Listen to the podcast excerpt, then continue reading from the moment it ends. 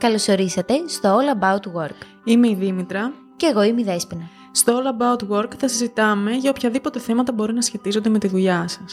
Σκοπός μας είναι να μοιραστούμε απόψεις, εμπειρίες και συμβουλές σχετικά με εργασιακά ζητήματα που όλους μας απασχολούν.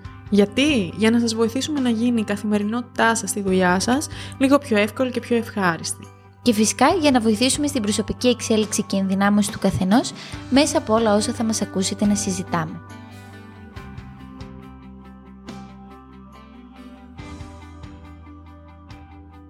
Γεια σας, γεια σας. Τι κάνετε, πώς είστε; Εμείς είμαστε καλά γιατί είμαστε στο All About Work. Δυναμώστε την ένταση και ξεκινάμε. Δεύτερο επεισόδιο σήμερα, Δέσποινα. Γιατί θα ήθελες να συζητήσουμε; Ήρθα πολύ σκεπτική. Οπότε θα ήθελα να σου πω τι συνέβη, έτσι γιατί λειτουργήσε για μένα σαν τροφή για σκέψη σήμερα. Για πες. Ερχόμενη εδώ στη δουλειά, συνάντησα μία φίλη μου που ήμασταν μαζί στο σχολείο, τώρα καταλαβαίνεις έχουμε χαθεί και με ρώτησε τι κάνεις; Και εγώ εννοείται ότι είπα είμαι καλά, μια χαρά, εσύ πως είσαι. Αντίστοιχα και εκείνη μου απάντησε ότι είναι καλά. Και έτσι μετά περπατώντας σκέφτηκα πόσες φορές μας ρωτάνε αυτό το τι κάνεις και χωρίς να το καλοσκεφτούμε λέμε είμαι καλά. Έχεις δίκιο. Αλλά και πόσες φορές εμείς ρωτάμε τον άλλον ή την άλλη τι κάνεις, χωρίς την πραγματικότητα να θέλουμε να μάθουμε τι κάνει. Χωρίς να περιμένουμε να ακούσουμε κάτι δυσάρεστο, ε. Ακριβώς, γιατί έχουμε κάπως συμφιλιωθεί με αυτό το σλόγκαν θα έλεγα τι κάνεις καλά ευχαριστώ. Και στην πραγματικότητα θα προσέξουμε τα λεγόμενα του άλλου μόνο όταν θα μας πει «Ξέρεις, δεν είμαι καλά αυτές τις μέρες, δεν πάνε όλα καλά». Ακόμη και τότε όμως θα, πω, θα πούμε ότι όλα μια χαρά είναι. Απλά, να, στη δουλειά δεν πάνε καλά τα πράγματα. Δηλαδή πάντα θα υπάρχει αυτό το καλά, λες και πρέπει να είμαστε πάντα καλά. Έτσι και ξαναγυρίζω σε αυτό που έλεγα προηγουμένως, ότι πάντα στεκόμαστε στο γιατί τα πράγματα δεν είναι καλά. Αντί να σκεφτούμε και το γιατί τα πράγματα είναι καλά. Γιατί θεωρούμε δεδομένο ότι τα πράγματα πρέπει να είναι καλά. Και δίνουμε έμφαση μόνο σε καταστάσεις οι οποίες δεν είναι καλά, ενώ θα έπρεπε να είναι καλά. Αυτό το πρέπει που λες, το πρέπει να είμαι καλά, πρέπει να έχω ευζοία, πόσο μάλλον ψυχική, έτσι πλέον νομίζω το βλέπουμε παντού. Ε, και τι είναι τελικά η ψυχική ευζοία, τι σημαίνει; Σίγουρα κάτι είναι, κάτι σύνθετο και δεν είναι και κάτι τόσο εύκολο στο να το πετύχουμε. Γιατί, για παράδειγμα, το να μην είμαι σε μια δύσκολη κατάσταση ε, ή να μην αντιμετωπίζω... Ε, Κάποιο πρόβλημα; Ναι. Να είτε μην... ψυχολογικής φύσης, ας πούμε, είτε... Δεν σημαίνει αυτόματα κιόλας ότι έχω ενισχύσει την ψυχική μου ευζοία. Δηλαδή, για να ενισχύσω την ψυχική μου ευζοία, θέλει και μια προσπάθεια. Άρα, εγώ θα έλεγα ότι είναι το να έχω μια θετική ψυχολογική κατάσταση, χωρίς το θετική να σημαίνει απαραίτητα ότι αισθάνομαι χαρά. Ε, μπορεί να σημαίνει ότι αισθάνομαι ηρεμία, ότι ακόμη αισθάνομαι και στεναχώρια, αλλά είμαι καλά με αυτό λίγο να αρχίζουμε να αποδεχόμαστε ότι και τα πιο δύσκολα συναισθήματα είναι αποδεκτά και σίγουρα υπάρχουν γιατί είμαστε άνθρωποι, δεν μπορούμε να είμαστε συνέχεια χαρούμενοι, οπότε να είμαστε καλά με το ότι είμαστε στεναχωρημένοι ή με το ότι είμαστε θυμωμένοι, να τα βιώνουμε όλα τα συναισθήματα. Έτσι, γιατί ούτως ή άλλως όλα τα συναισθήματα κάτι έχουν να μας πούνε και για κάτι έχουν να μας πληροφορήσουν. Μ' αρέσει αυτό που λες. Θα το κρατήσω. δηλαδή ακόμα και τα πιο δυσφορικά συναισθήματα όπως η λύπη και ο θυμός που ανέφερες ουσιαστικά μας λένε ότι κάτι δεν πάει καλά σύμφωνα με τη δική μας κρίση άρα κάτι πρέπει να αλλάξουμε. Αλλά και τα θετικά συναισθήματα στα οποία δεν δίνουμε τόση έμφαση όσο θα έπρεπε μας πληροφορούν για το τι είναι αυτό που μας κάνει χαρούμενο στη ζωή μας.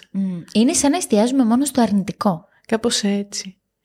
Ωστόσο, ε, γενικότερα εμείς ε, σαν άνθρωποι ε, με τους γρήγορους ρυθμούς της κοινωνίας σίγουρα βιώνουμε και δύσκολες και εγχωτικές καταστάσεις στην καθημερινότητά μας. Ωστόσο υπάρχουν κάποιοι άνθρωποι που μπορούν να τις αντιμετωπίσουν ε, πιο εύκολα και άλλοι που μπορούν να τις αντιμετωπίσουν πιο δύσκολα και είναι κάπως σαν να πνίγονται από αυτές. Αυτό γιατί συμβαίνει, τι μπορεί να τους λείπει; Ε, πιστεύω ότι σε αυτό παίζει πολύ σημαντικό ρόλο η ψυχική ανθεκτικότητα. Δηλαδή η ικανότητά μας να μπορούμε να αντιμετωπίσουμε τις δυσκολίες που θα προκύψουν, που φυσικά και θα προκύψουν δυσκολίες, και να μπορούμε να προσαρμοστούμε σε αυτές. Και έτσι αυτό έχει να κάνει με ένα συνδυασμό παραγόντων, οι οποίοι μπορεί να είναι είτε ενδογενείς είτε εξωγενείς. Για παράδειγμα, το πόσο καλά νιώθω εγώ με τον εαυτό μου, το πόσο δυνατά στοιχεία του χαρακτήρα έχω, αλλά και το πόσο υποστηρικτικό περιβάλλον έχω γύρω μου.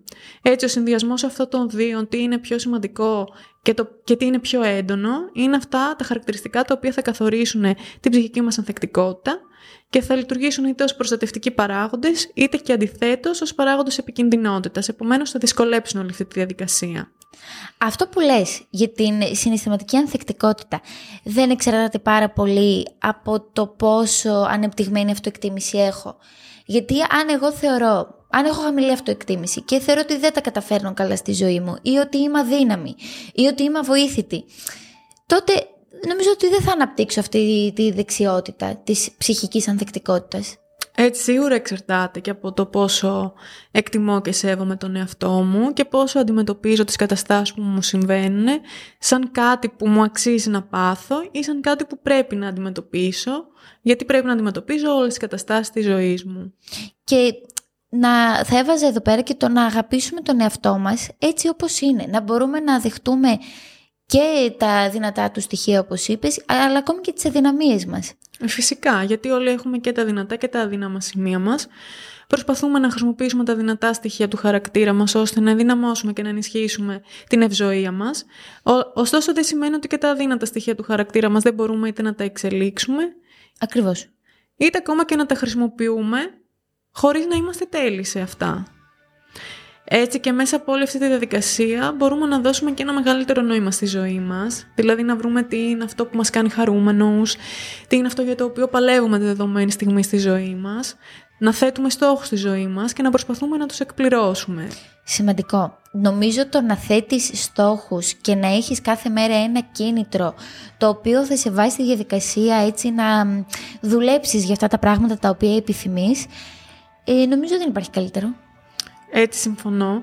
Ε, γιατί μόνο μέσα από το να θέτεις στόχους και να προσπαθείς να τους πετύχεις και να έχεις το εσωτερικό κίνητρο, δηλαδή ότι έθεσα το συγκεκριμένο στόχο, πάλεψα, και κατάφερα να τον πετύχω μέσα από την εσωτερική μου δύναμη και την εσωτερική μου προσπάθεια, αυτό λειτουργεί σαν κίνητρο για εσένα και μάλιστα ένα εσωτερικό κίνητρο το οποίο είναι πιο ισχυρό από οποιοδήποτε άλλο εξωτερικό ενισχυτή μπορεί να έρθει. Και που δεν εξαρτάται και από σένα. Έτσι. Κάνε αυτό για να πάρεις ένα benefit, για να πάρεις ε, κάποια χρήματα, για να πάρεις το ένα ή το άλλο. Αυτό εξαρτάται τελείως από εσένα, το πόσο εκτιμάς τον εαυτό σου, όπως είπαμε και προηγουμένως, και το πόσο ε, ψηλά θες να φτάσεις από την άποψη των στόχων που έχεις θέσει. Άρα τελικά, έτσι όπως είπες και στην αρχή, είναι ένα σύνολο πραγμάτων ε, η ψυχική ευζωία και σημαίνει τελικά το να διαχειρίζεσαι όλες τις καταστάσεις που συμβαίνουν στη ζωή σου ε, και να μπορείς να επιλύσεις τα προβλήματα που προκύπτουν.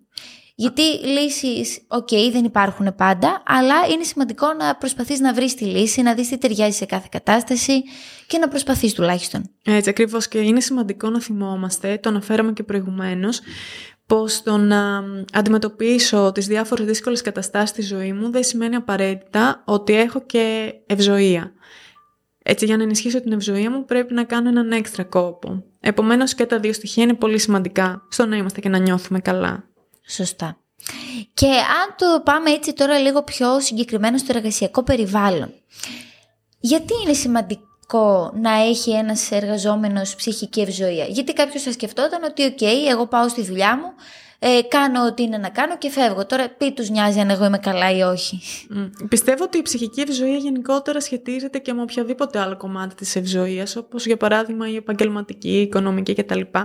Γιατί όσο καλύτερα νιώθω με τον εαυτό μου, όσο περισσότερο εκτιμώ τον εαυτό μου και νιώθω ικανοποίηση από τη ζωή μου, τόσο περισσότερο ε, καλά είμαι μέσα σε αυτήν. Δηλαδή προσπαθώ περισσότερο, όπως είπαμε και προηγουμένως, θέτω περισσότερους στόχους, θέλω να πετύχω τους στόχους μου. Επομένως, αν το πάρουμε και από την άποψη ε, της εργασίας. Στην εργασία μου θέτω τους στόχους μου και, και προσπαθώ να τους πετύχω με αποτέλεσμα να γίνομαι πιο παραγωγικός, πιο αποδοτικός και αυτό να εφολεί και εμένα και την ίδια την εργασία μου. Αυτό λίγο μου ακούγεται σαν το butterfly effect.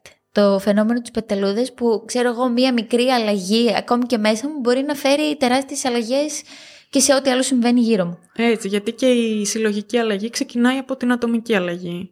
Επομένως, ο κάθε άνθρωπος είναι πολύ σημαντικός στο να αλλάξουμε το σύνολο. Mm. Και επίσης όταν ε, αισθανόμαστε καλά έτσι πρώτα απ' όλα με τον ίδιο μας τον εαυτό μπορούμε να πάρουμε ε, και σωστότερες αποφάσεις. Σωστότερες όχι με την έννοια ότι ε, θα είναι πάντοτε η τέλεια απόφαση αλλά με την έννοια ότι είμαι σίγουρη για τις αποφάσεις μου, είμαι σε θέση να αναγνωρίσω αν μια απόφαση δεν λειτουργήσε πολύ καλά οπότε να επιλέξω μια άλλη. Ναι, ναι, συμφωνώ. Ε, ξέρεις, ας πούμε, για παράδειγμα, τι είσαι, ποια είσαι και τι αναζητάς. Και όταν είσαι ανάμεσα σε ένα δίλημα και η μία από τις δύο αποφάσεις σου φαίνεται πιο σωστή, ε, ξέρεις ότι αυτή λογικά θα είναι πιο σωστή, εφόσον πιστεύεις στον εαυτό σου και πιστεύεις ότι μπορείς να λάβεις μια σωστή απόφαση. Και ξέρεις ακόμη και ότι θα κάνεις και λάθη. Και είναι ok να κάνεις λάθη γιατί είσαι άνθρωπος. Ε, και μέσα από το λάθη μαθαίνουμε κιόλας, έτσι. Τα, τα μεγαλύτερα μαθήματα γίνονται μέσα από τα μεγαλύτερα λάθη. Α, όλο λες κάτι ωραία. Αυτά θα τα σημειώνω κάθε φορά. Ε, επομένως και όλες με το να νιώθουμε καλά και να είμαστε καλά μπορούμε να αλληλεπιδράσουμε και πιο αποτελεσματικά και με τους άλλους ανθρώπους με τους οποίους βρισκόμαστε στο ίδιο εργασιακό πλαίσιο για να κάνουμε ακόμα πιο αποδοτικότερη την ε, δουλειά μας μέσα στην εργασία μας. Έτσι. Όσο και αν λέμε πολλές φορές ότι κρατάμε τα προσωπικά έξω από τη δουλειά, που εννοείται τα κρατάμε, αλλά άμα έχει συμβεί κάτι στη ζωή σου, ε, θέλοντας και μη θα το φέρεις, αλλά νομίζω όσο πιο θετική στάση έτσι προσπαθείς να κρατάς, αυτό βγαίνει και στην υπόλοιπη ομάδα. Ακριβώς.